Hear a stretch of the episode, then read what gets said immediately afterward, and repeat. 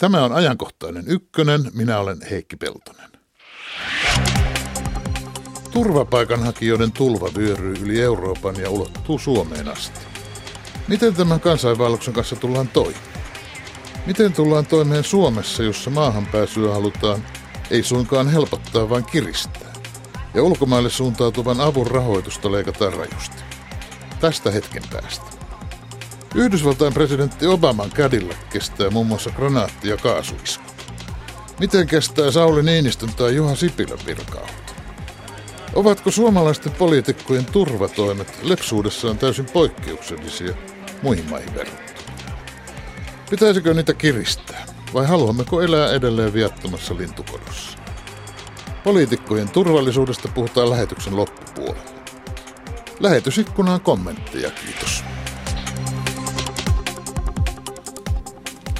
Tervetuloa ajankohtaisen ykkösen Leena Kämäräinen. Kiitoksia. Suomen punaisen ristin kotimaan valmiustoiminnan päällikkö. Näin on, joo. Ja tervetuloa Kaisa Väkiparta, Suomen pakolaisavun viestintäpäällikkö. Kiitos. Turvapaikanhakijoiden virrasta voi siis tulla Euroopalle suurempi haaste kuin eurokriisistä, on sanonut Saksan liittokansleri Angela Merkel vastikään. Ja Alexander Stubb sanoi toisessa päivänä olemassa samaa mieltä. Miksi turvapaikkaa etsivien pakolaisten määrä juuri nyt alkaa räjähtää käsiin? Mitä merkillistä juuri nyt vuonna 2015 on tapahtunut?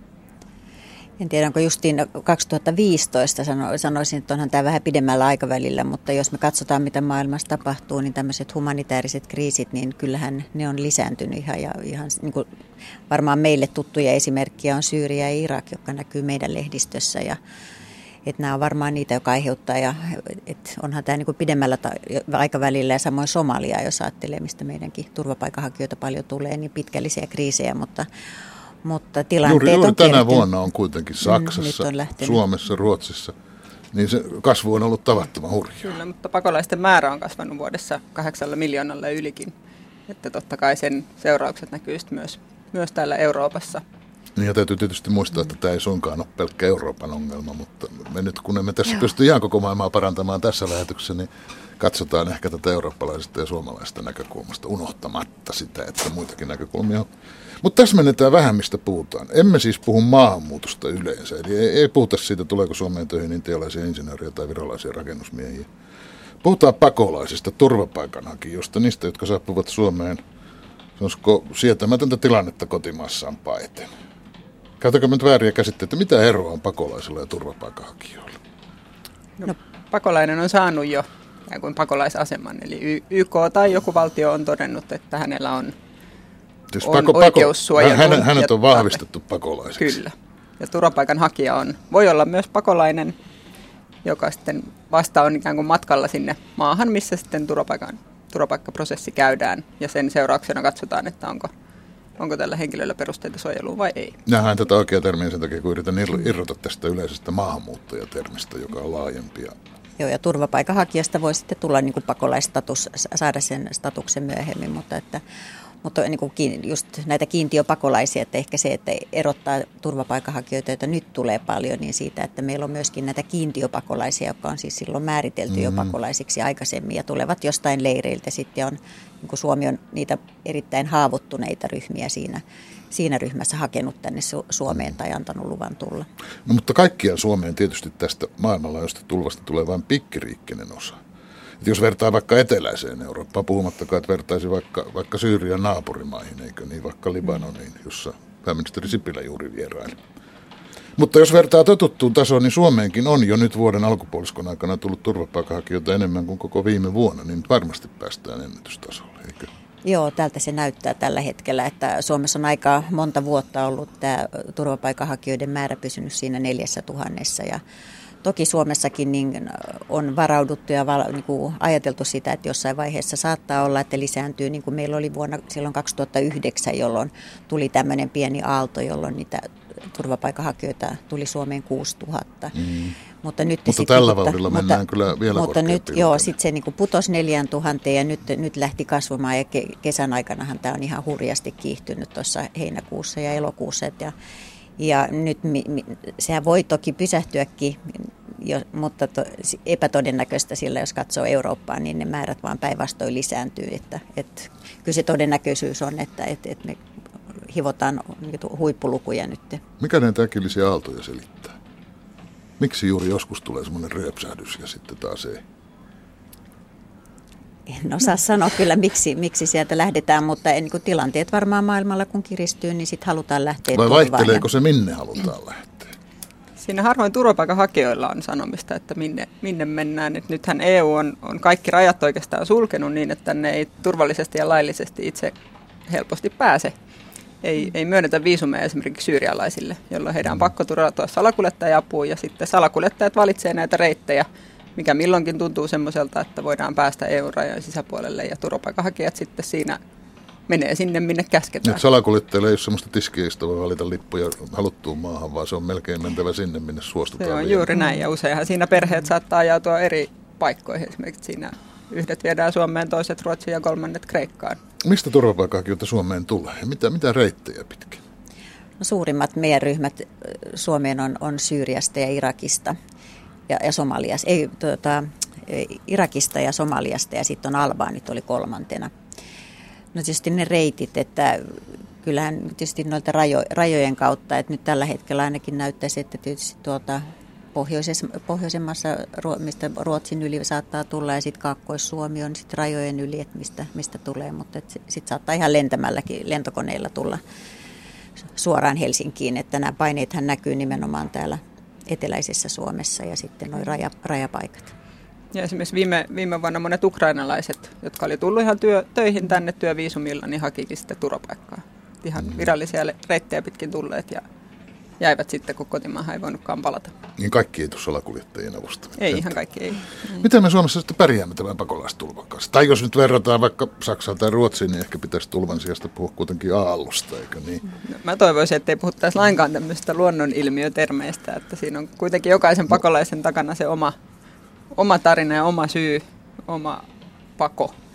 Ei, mä en, en tiedä nyt onnistunko mä olemaan niin, että en puhu luonnonilmiöstä ollenkaan, kun meillä ihmisillä on niin tyypillistä kuitenkin puhua tämmöistä vertausten kieltä. Mutta joka tapauksessa joutuuhan meidän järjestelmälle kovalle koetukselle. Tarvitaan paikkoja, minne asuttaa turvapaikanhakijat siksi aikaa, että hakemukset ehditään käsitellä.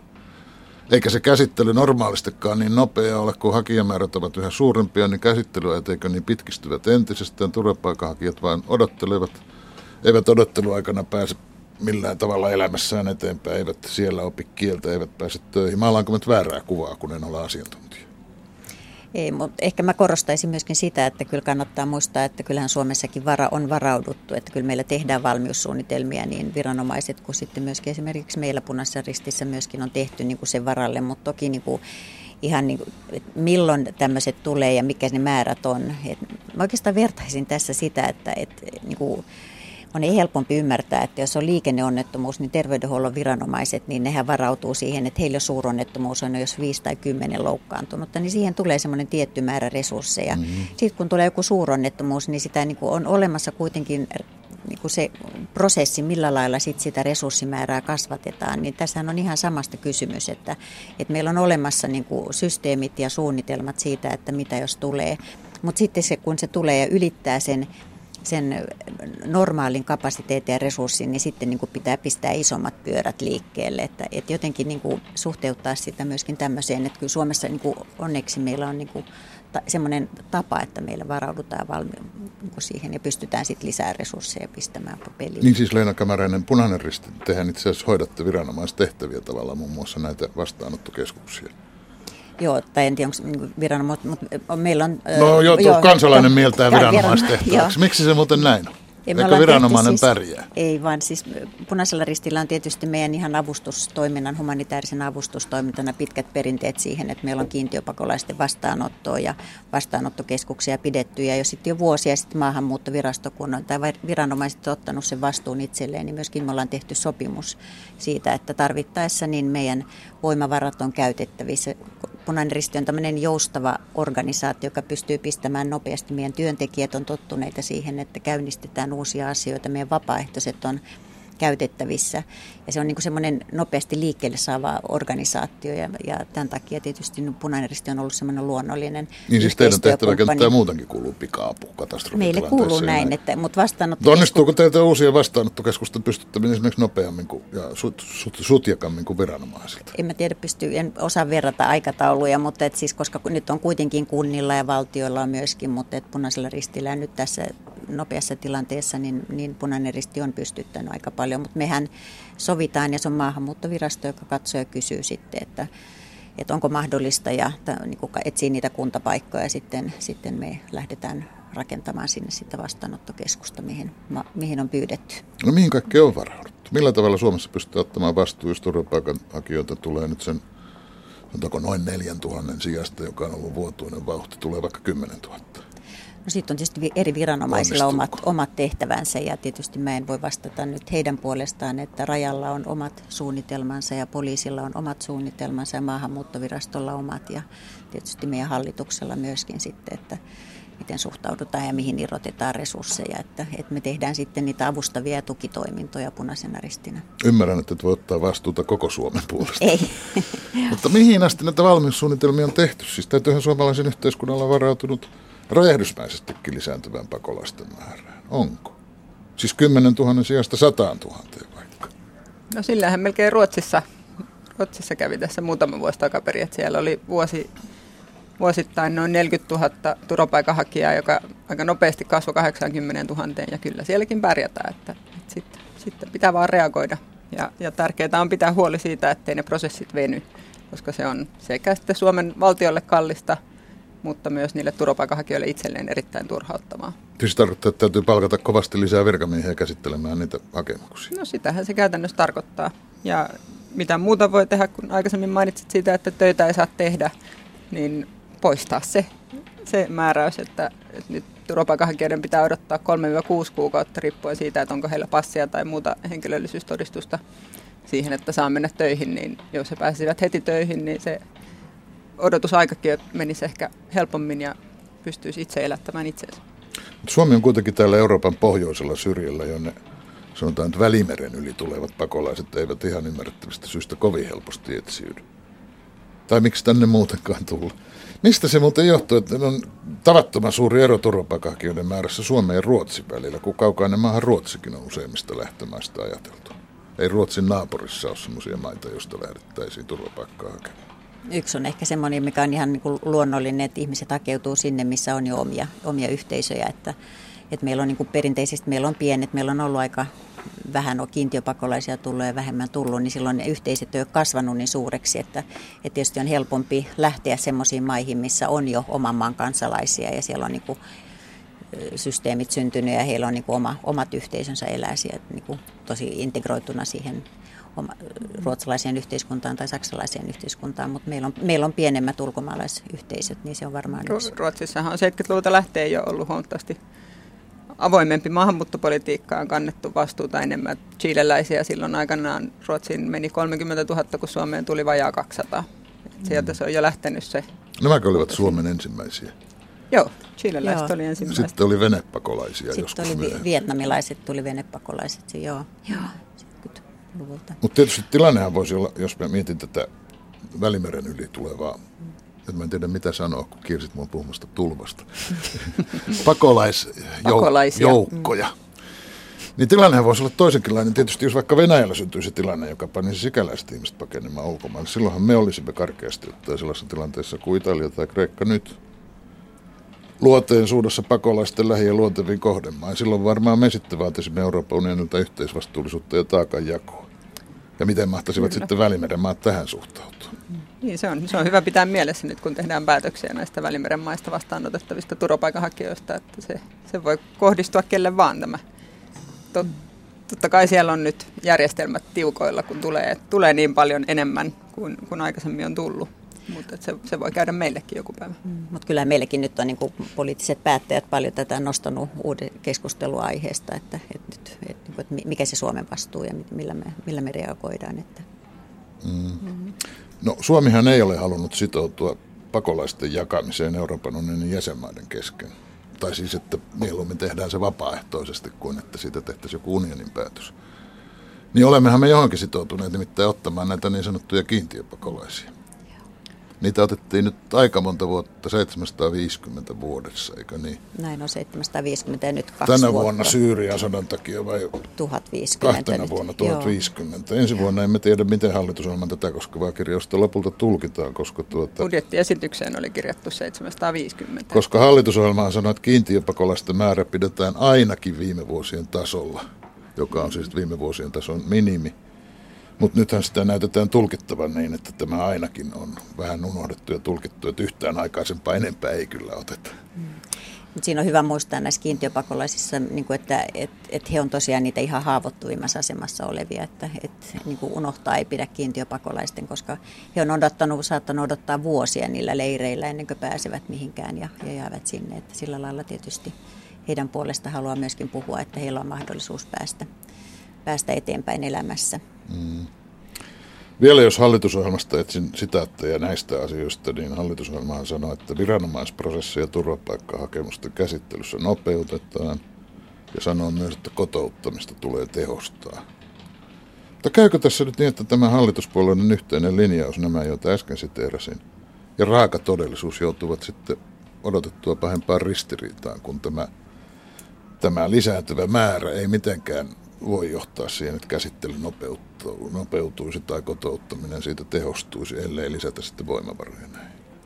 hallitusohjelman mä en halua, mutta mä haluan tässä vielä sanoa sen kotouttamisen merkityksen sen takia, että me ollaan se omassa työssä nähty, että se on aivan äärimmäisen tärkeää. Meillähän on tietysti vastaanottokeskuksissa meidän vapaaehtoisia alusta alkaen mukana siinä, että he on tota, niin perehdyttämässä ja sopeuttamassa näitä ihmisiä meidän omaan yhteiskuntaan, että, että, että sen, mutta niin kuin varsinaisen hallitusohjelmaan en ota kantaa eikä. En minäkään ehdota, että me sen uudestaan kirjoittaisimme, minä siteerasin sitä. Joo. Mutta kot- kotoutuminenhan on kaksisuuntainen prosessi, että se vaatii sekä tulijoilta että myös meiltä täällä jo olevilta sopeutusta ja sitä, niin kuin nyt tämä asenneilmapiiri tuntuu vaan kovenemaan päivä päivältä ja mitä poliitikoista lähtien julkisuudessa puhutaan, niin, niin tämmöiseen ilmapiiriin on huomattavasti vaikeampi kotoutua kuin vastaanottavaiseen ja ystävällisempään ilmapiiriin. Mikä meidän ilmapiirissämme on ongelmana.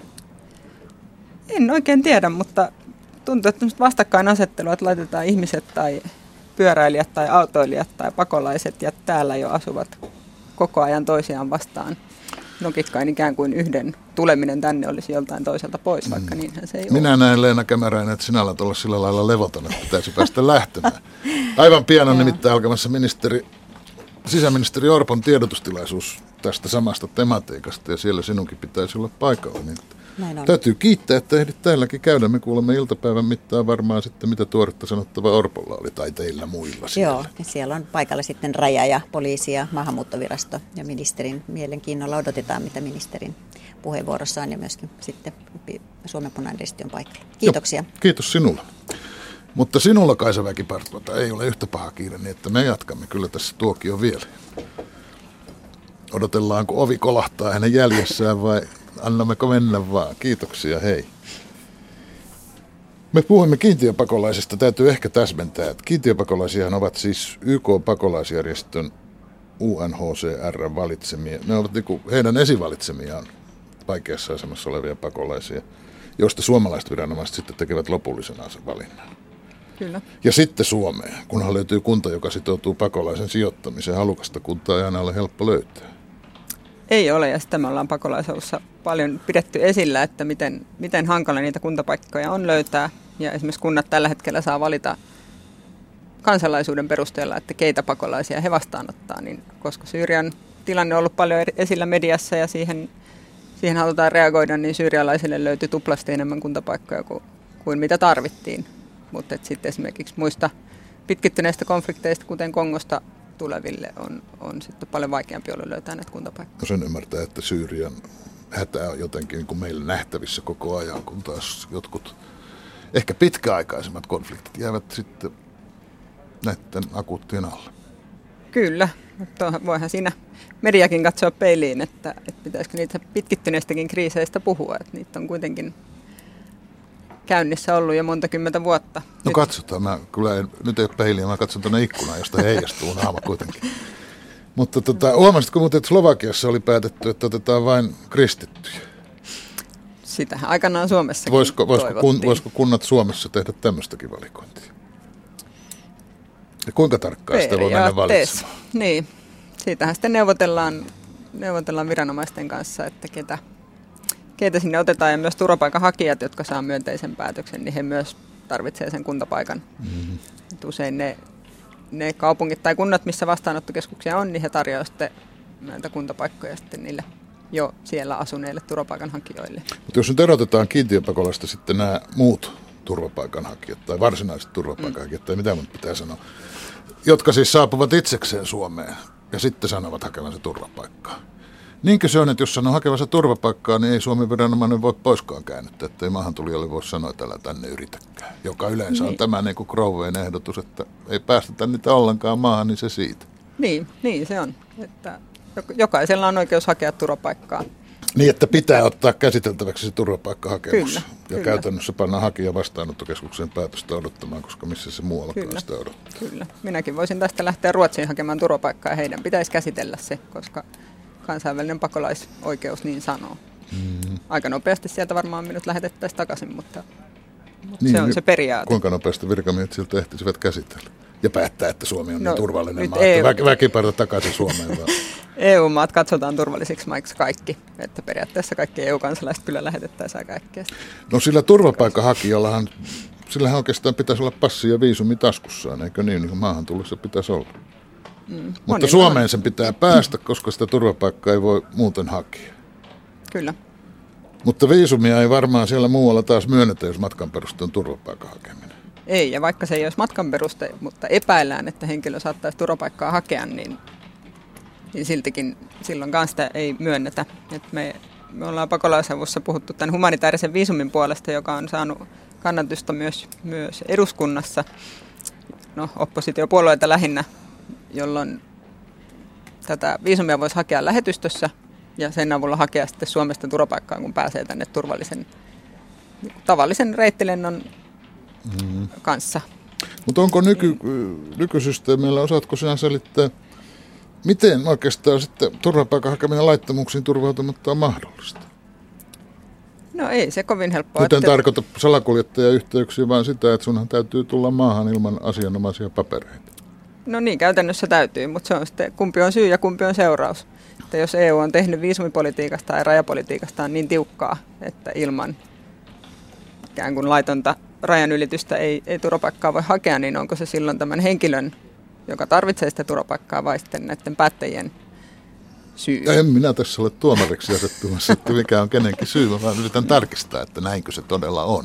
Kyllä se melkein niin on, mutta onhan niitäkin, niin kuin aiemmin mainitsin, että esimerkiksi ukrainalaiset, jotka on tullut töihin ja tilanne mm. kotimaassa muuttuu, niin on tultu ihan ikään kuin normaaleja reittejä pitkin viisumilla ja sitten onkin jääty. Suomessa on viime vuosina turvapaikkahakemuksesta hyvin karkealla tasolla sanoa, niin puolet suunnilleen hyväksytään, puolet hylätään. Karkeasti näin jo. No mitä ne hylkäyspäätöksen saaneet sitten sen jälkeen tekevät? No useimmat sitten palautetaan takaisin lähtömaihinsa. Mutta kaikkia ei?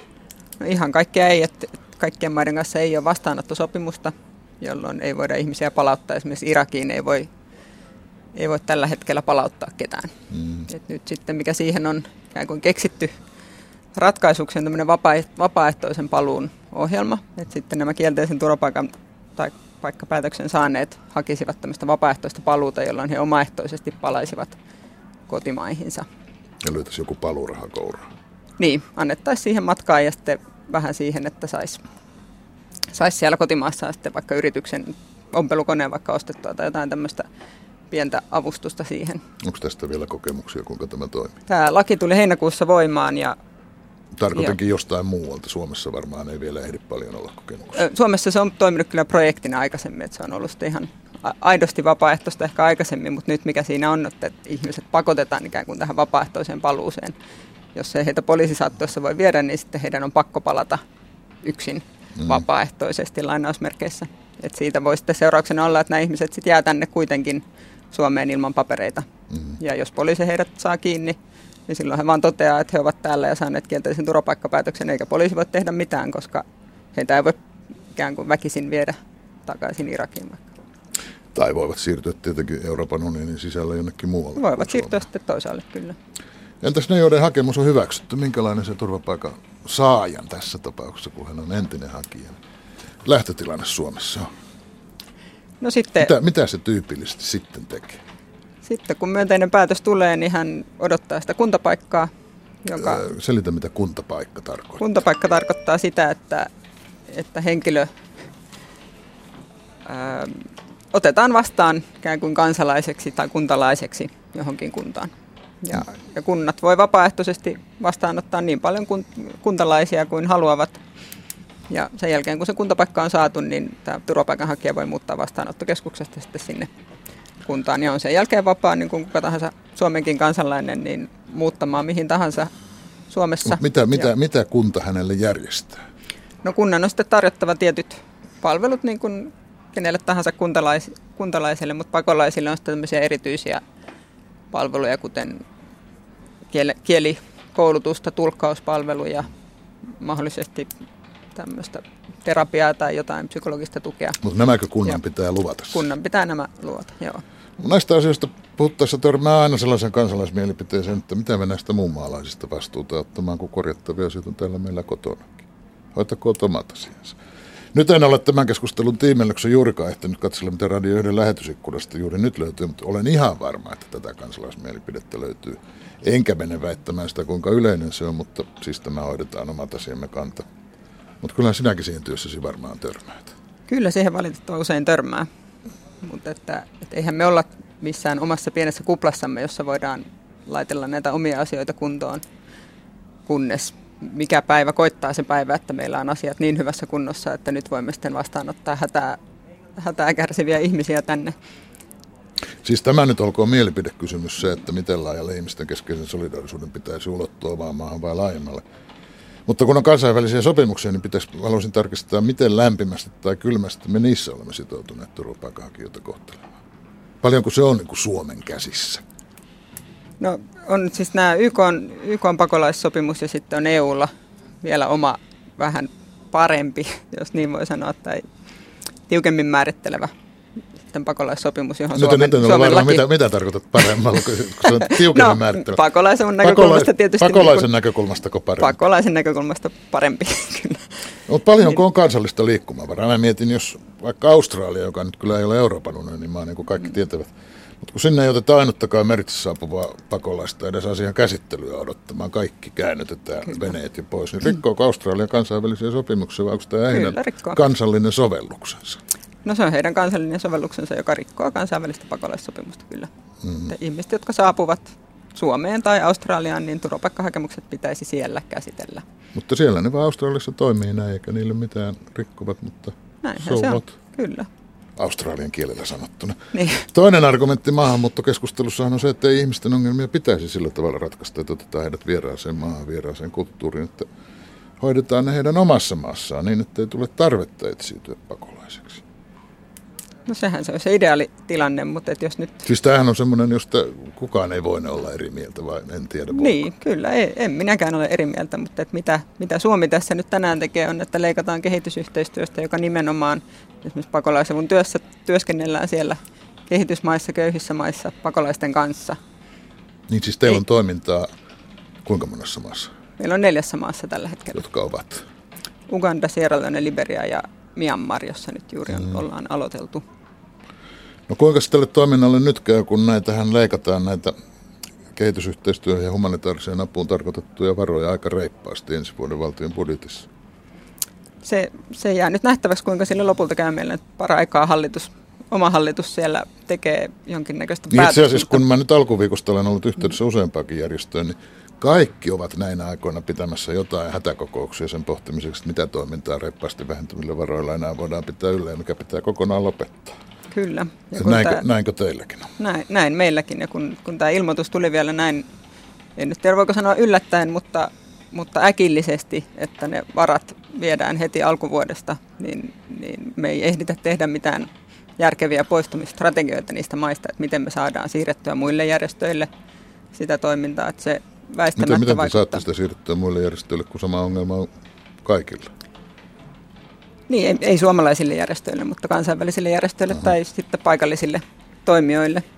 Mutta kyllä meidän arvio on, että kun, kun meidän työn piirissä oli 60 000 ihmistä vielä viime vuonna ja tänä vuonna on, niin ensi vuonna se vähenee puoleen siitä. Siis työn piirissä tarkoittaa siis, sanoisiko kohteina? Niin, työntekijöitä. näitä edun, edunsaajia, et, et, jos puhutaan et, tällä et, vaan sekoiteta työntekijöiden määrää. Ei, ei, ei, vaan pakolaisia ja heidän, heidän perheitään, jotka saa koulutusta meiltä. Mutta työntekijöitä te joudutte irtisanomaan? No varmasti. Suunnilleen. En, en osaa nyt, enkä uskalla tähän siis ottaa niin kantaa. Niin laskettavia kappalemääriä vai kymmeniä ihmisiä? No meillä on tuolla kehitysyhteistyöpuolella noin 80 ihmistä töissä, joista valtaosa siellä kehitysmaissa paikalta palkattuja henkilöitä, niin jos se nyt vaikka karkeasti sen 38 prosenttia siitä laskee, niin kymmeniä. Kymmeniä. Mm.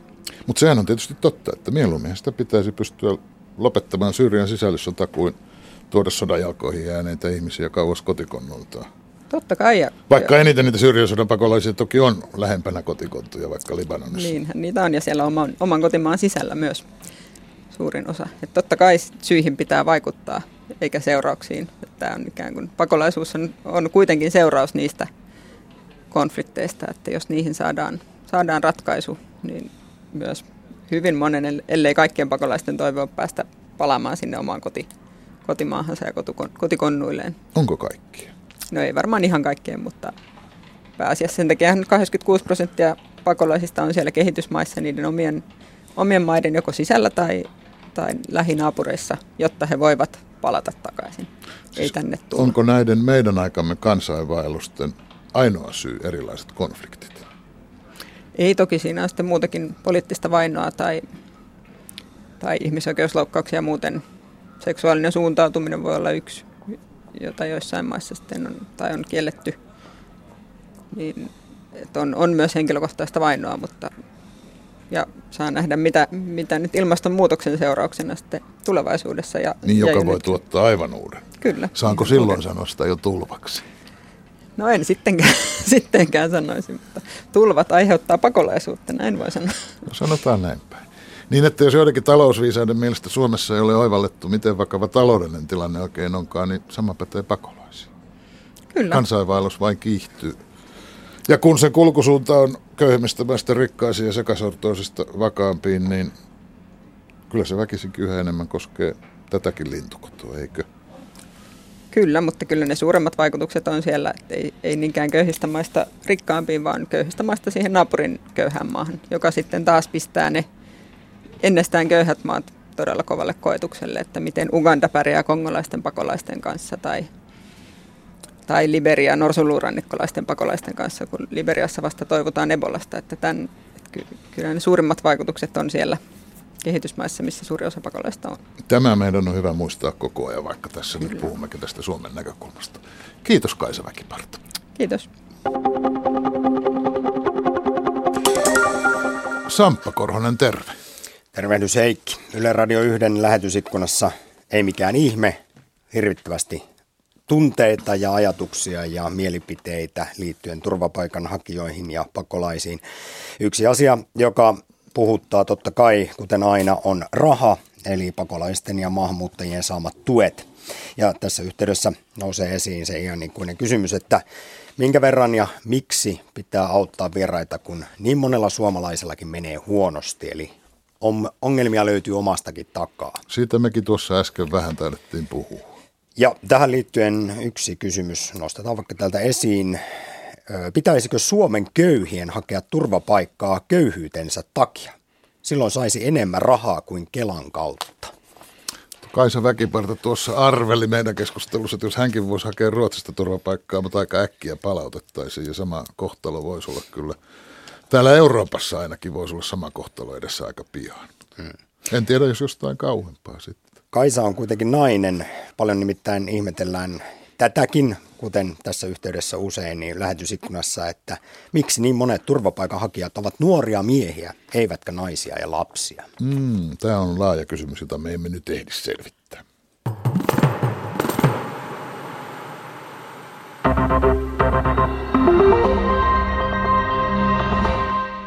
Pääministeri Juha Sipilä epäilee yhteiskuntasopimuksen syntymistä. Sipilä sanoi myöhään eilisiltana neuvottelujen päätyttyä, että osapuolet ovat yhä kaukana toisistaan. Uskotteko, että sopimus syntyy perjantaina? No jos nyt pitäisi veikata, niin kyllä, kyllä veikkaukseni olisi, että ei synny. Että sen verran kaukana ollaan, mutta kaikki kivet käännytään. On se nyt ihme, ettei pääministerikään enää usko. Toivooko edes? Nimittäin eihän se nyt niin vaikeaa ole, jos tehtäisiin niin kuin kansa haluaa. Kansahan haluaa tämmöisen yhteiskuntasopimuksen. Kyllä semmoinen pitää tehdä. Työaikaa siinä sopimuksessa ei saa kyllä yhtään pidentää jaksamista, se on tässä nykyisessäkin. Ja lomarahoihin ei saa koskea, eikä muutenkaan palkkoja alentaa, mutta yhteiskuntasopimus pitää tehdä. Sitä kansa haluaa. Että jos kansan kannatuksesta on kiinni, niin tehkää nyt ihmeessä se yhteiskuntasopimus näillä ehdoilla. No niin kuin sanoin, niin pessimisti ei pety, eli, eli tätä kannattaa ilman muuta yrittää loppuun saakka. Ja millä me Samppa sitten ruvetaan? No siinä sopivasti kuultiin pääministeriä. Jälleen kerran pessimisti ei pety. Suomessa on totuttu siihen, että ministerit ja presidentitkin voivat kävellä turuilla ja toreilla kaiken kansan keskuudessa aika lailla rauhassa. Meillä ei poliitikkojen ympärillä ole sellaisia mustapukuisia, aurinkolasipäisiä konepistoliköriläitä, mm. toisin kuin suuressa maailmassa. Se on suomalaisen demokratian hienoimpia piirteitä. Kyllä. Ilmapiiri on kuitenkin kiristynyt koko ajan täälläkin ja kaikenlaiset uhkaukset ovat arkipäivää. Varsinkin sosiaalisen median sontatynnyrissä siellä porukka päästelee törkyä sormistaan päivittäin, niin anonyymisti kuin omalla nimelläänkin. Tällä viikolla poliitikkojen turvallisuus nousi jälleen pinnalle, kun valtiovarainministeri Alexander Stubin asunnon pihalle tunkeuduttiin ja ikkunoita rikottiin tiistai vastaisena yönä. Stub oli tuolloin perheineen nukkumassa ja sitten he heräsivät lasin rikkoutumiseen. No tuorein tieto kertoo, että tästä tapau- tämän tapauksen johdosta kaksi nuorta miestä on nyt otettu kiinni. Kyseessä ovat 20 ja 21-vuotiaat miehet, jotka ovat asuneet tekoalueella pitkään. Seuraavaksi puhutaan suomalaisiin poliitikoihin kohdistuvista uhista. Onko Suomi esimerkiksi turvatoimien osalta poikkeuksellisen lepsu maa. Aloitetaan turvamiesasioilla ja mennään valtioneuvoston linnan takapihalle. Tämä henkilösuojaus on, on iso kokonaisuus, mitä, mitä tässä valtioneuvoston jäsenten ympärillä pyöritetään ja se riippuu monista asioista. Me tehdään tässä semmoista melko mittavaa viranomaisyhteistyötä. Saadaan viranomaisilta tietoa ja muodostetaan tämmöistä tilannekuvaa siitä, että, että minkälainen turvallisuusympäristö meidän ministerien ympärillä on. Ja, ja tässä yhteistyöketjussa sitten määritellään, tämä on tämmöinen jatkuva prosessi, jossa, jossa tota noin, pyritään määrittelemään vallitsevan tilanteen mukaan se, minkälaisia turvallisuusjärjestelyjä kullekin ministerille järjestetään. No kenellä suomalaisilla ministereillä on tällä hetkellä arjessa henkivartioita? No mä en haluaisi tähän lähteä ottamaan nimillä kantaa sillä tavalla, vaan, vaan viittaisi siihen, mitä äsken sanoin. Eli, eli se on jatkuva prosessi ja, ja, ja se tulee olla joustava prosessi myöskin sillä tavalla, että kun ministerit tässä maassa ovat myöskin tuolla kansalaisten keskuudessa erilaisissa tilaisuuksissa ja turuilla ja toreilla, niin, niin näitä tilaisuuksiakin arvioidaan sitten aina sen mukaan, että mikä tilanne on kullonkin ja sitten tehdään ne päätökset. Valtioneuvoston turvallisuusjohtaja Jari Ylitalo, tiedän, että sanot sen, minkä pystyt, ja tästäkin käy ilmi, että jotkin asiat eivät ole julkisia, mutta minä voin sen näin päin ehkä sitten sanoa, että mitä tuolla arjessa on nähnyt julkisilla paikoilla, niin tasavallan presidentti ja pääministeri ovat ne, joilla erityisesti löytyy tällaista henkilösuojausta. No joo, näin, näin se varmaan siellä näkyy siellä arjessa ja, ja ja tota, olen sen itsekin siellä nähnyt. Näin kertoo valtioneuvoston turvallisuusjohtaja Jari Ylitalo. Suomalaisten ministerien turvallisuudesta vastaa kolme tahoa. Valtioneuvoston turvallisuusyksikkö, suojelupoliisi ja Helsingin poliisi. Eduskunta vastaa puolestaan kansanedustajien turvallisuudesta, mutta heillä ei normaalisti esimerkiksi henkivartioita ole. Kaikki riippuu kuitenkin aina tilanteesta ja niin sanotusta uhka-arviosta. Ylikomissaario Heikki Porola Helsingin poliisista. Otetaan esimerkkinä nyt tämä kevät, joka oli vaalikevät. Niin kaikkien puolueiden vaalikampanjoissa poliisikin oli aika, aika lailla näkyvästikin mukana sekä virkapukuisena tuolla ympäri Suomea Turuilla ja Toreilla, että, että sitten henkilösuojausmielessä. Sanotaan uhka-arvioinnin perusteella mentiin tilaisuuksiin ja, ja näin tehdään jatkossakin. Ylikomissaario Heikki Porola, jos verrataan Suomea ja naapurimaihin ja sitten siihen niin sanottuun suureen maailmaan, niin kuinka poikkeuksellisia tai poikkeuksellisen kevyitä nämä poliitikkojen turvatoimet meillä Suomessa ovat? Minä käyn esimerkiksi viikoittain samassa lähikaupassa maitoa ostamassa presidentin kanssa, eikä siinä paljon tur- turvamiehiä näy kassajonossa. Joo. Myös presidentit, eli entiset tasavallan presidentit saavat jotain turvapalveluja, mutta eivät, eivät kaikkiin tilaisuuksiin. Siellä tehdään sitä uhka-arviointia ja, ja sitä maitokauppaa ei välttämättä aina koeta uhkaavimmaksi paikaksi näissä tapauksissa ja siellä ei silloin aina tietysti ole myös sitä henkilösuojausta. Mutta turvajärjestelyjä voi olla siinäkin. Mutta Suomessa meininki on kuitenkin erilaista kuin siellä isossa maailmassa. Onneksi näin, mutta tuota, ei, ei tietysti silmät ummessa saa olla eikä korvat tukossa, vaan silmät avoimina ja, ja valmiina ja valppaana. Koska yllättäviä tilanteita saattaa tulla vastaan milloin vain ja missä vain. Viimeisimpänä valtiovarainministeri Alexander Stubin asuntoon kohdistunut ilkivalta. Ja koska tässä kyse oli todennäköisesti suunnitellusta toiminnasta eikä vain satunnaisesta rettelöinnistä, ministereihin kohdistuvia turvallisuusuhkia joudutaan nyt arvioimaan uudelleen. Valtioneuvoston turvallisuusjohtaja Jari Ylitalo. Joo, tämä on vakava tapaus ja nyt tietysti tämä, mikä, mikä on poliisienkin tiedotteessa ollut, että on syytä epäillä näin, niin se muuttaa sen tapahtuman luonnetta selkeästi, mutta se mitä se vaikuttaa meillä, niin se on huomattavasti pienempi asia, koska me ollaan jo joka tapauksessa jouduttu tässä turvallisuussuunnittelussa lähtemään siitä, että me varaudutaan ennen kuin tällaisia tietoja tulee, niin, niin kuin pahemman vaihtoehdon mukaan. Ja tämä on tietysti se pahempi vaihtoehto kuin se, että siinä olisi ollut kyseessä vain ilkivalta. Jotenka me ollaan jo, jo niin kuin eilisen päivän aikana lähdetty siitä lähtökohdasta, että me mietitään, mitä tämä vaikuttaa ja tulisiko tämän vaikuttaa yleisesti ottaen ministeriturvallisuusjärjestelyihin. No vaikuttaako se? No tämä, tämä turvallisuusjärjestelyt on, on tämmöinen jatkuva prosessi, johon tulee joka puolelta niitä elementtejä ja niitä kun siinä sitten arvioidaan ja analysoidaan, niin sitä kautta saadaan sitten se kokonaiskuva, jonka jälkeen mietitään, että minkälainen vaikutus milläkin tapahtumalla on ja millekin ministerille erikseen. Se, että, että onko tällä nyt Onko tämän suhteen tehty jotain operatiivisia muutoksia, niin siihen mä haluan ottaa kantaa, koska se on semmoinen tieto, jota, jota en julkisuuteen halua antaa. Se voidaan kuitenkin sanoa, että poliitikkojen turvallisuudesta vastaavien tahojen työmäärä on Suomessa yleisesti kasvanut. Ilmapiiri on kiristynyt.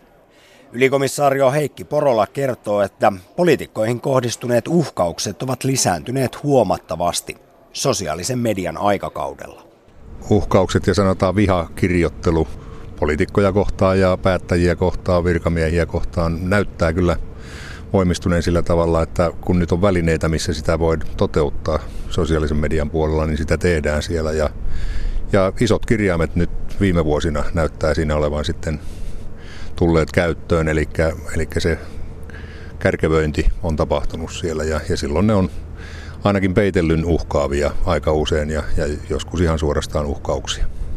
Voidaanko puhua ihan viikoittaisesta uhkailusta, mitä teidän tietoon tulee? Kyllä poliitikoille viikoittaisista ja, ja sitten kun valtiojohdosta puhutaan, niin, niin sanotaan, että ne on suhteellisen tavanomaisia, mutta niin kuin sanoin, niin kaikki eivät ole suoria uhkauksia, vaan on peitellympiä tapahtumia ja, ja, ja kirjoituksia silloin kun valtiojohtoon kohdistuu vakavia suoria uhkauksia, niin ne kyllä pyritään ottaa kaikki vakavasti ja tekemään kaikki, mitä, mitä siitä tekstin pohjalta pystytään tekemään. Jos lähettäjä selviää, niin pistetäänkö sille kirje menemään kotiin vai lähdetäänkö siellä kotona ihan käymään ja kysymään, että mikä se on meininki? No kyllä aika usein lähdetään ihan kotikäynnille niin sanotusti. Kuinka usein sellaista pitää tehdä? Aina silloin tällöin. Ja, silloin tällöin ja, ja niin kuin sanottu, niin, niin tämä muillakin kuin valtiojohtoon kuuluvilla poliitikoilla, niin, niin tota, tätä ilmiötä tuntuu nyt riittävän.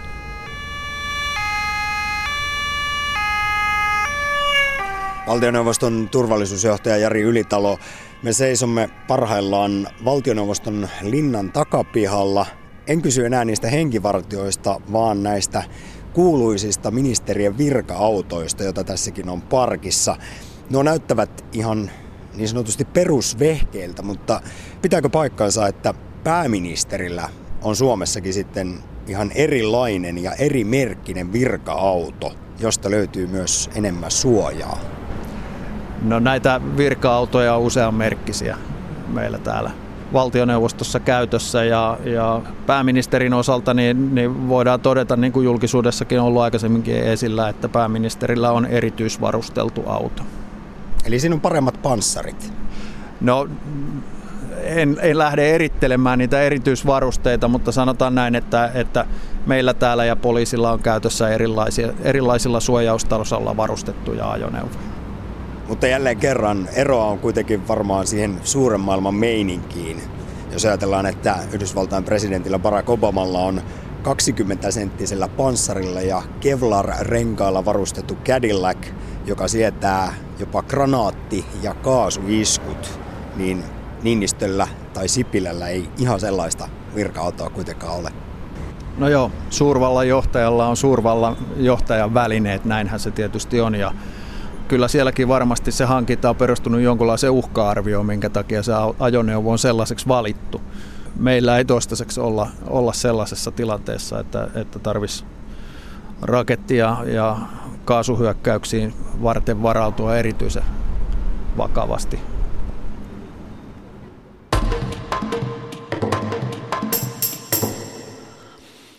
Nythän kaikesta huolimatta aurinko paistaa. Lämpötila nousee tänäänkin yli 20 asteen. Kankaanpäässä ja muualla Pohjois-Satakunnassa on pitkästä aikaa päästy karhujahtiin. Äänekoskelle kohoaa toista sataa metriä korkea sellutehtaan piippu. Ja Helsinki on maailman kymmenen parhaan kaupungin joukossa. Emme me kaikki millään tahdo uskoa, että syvällä montun pohjalla ollaan. Ei tahdo kriisitietoisuus levitä, vaikka sitä kuinka yritetään toitottaa. Ei tullut nyt sitten yhteiskuntasopimuksesta tällä aikataululla mitään. Toista se oli talvisodan aikaan, kun tammikuun kihlaus tehtiin. Tässä lähetyksessä puhuttiin turvapaikanhakijoiden tulvasta. Mukana olivat Suomen punaisen ristin kotimaan valmiustoiminnan päällikkö Leena Kämäräinen ja Suomen pakolaisavun viestintäpäällikkö Kaisa Väkiparta. Poliitikkojen turvallisuudesta olivat haastateltavina valtioneuvoston turvallisuusjohtaja Jari Ylitalo ja ylikomisario Heikki Porola Helsingin poliisista. Lähetyksen rakensivat kanssani Samppa Korhonen, Terhi Tammi ja Marko Vierikko. Minä olen Heikki Pelto.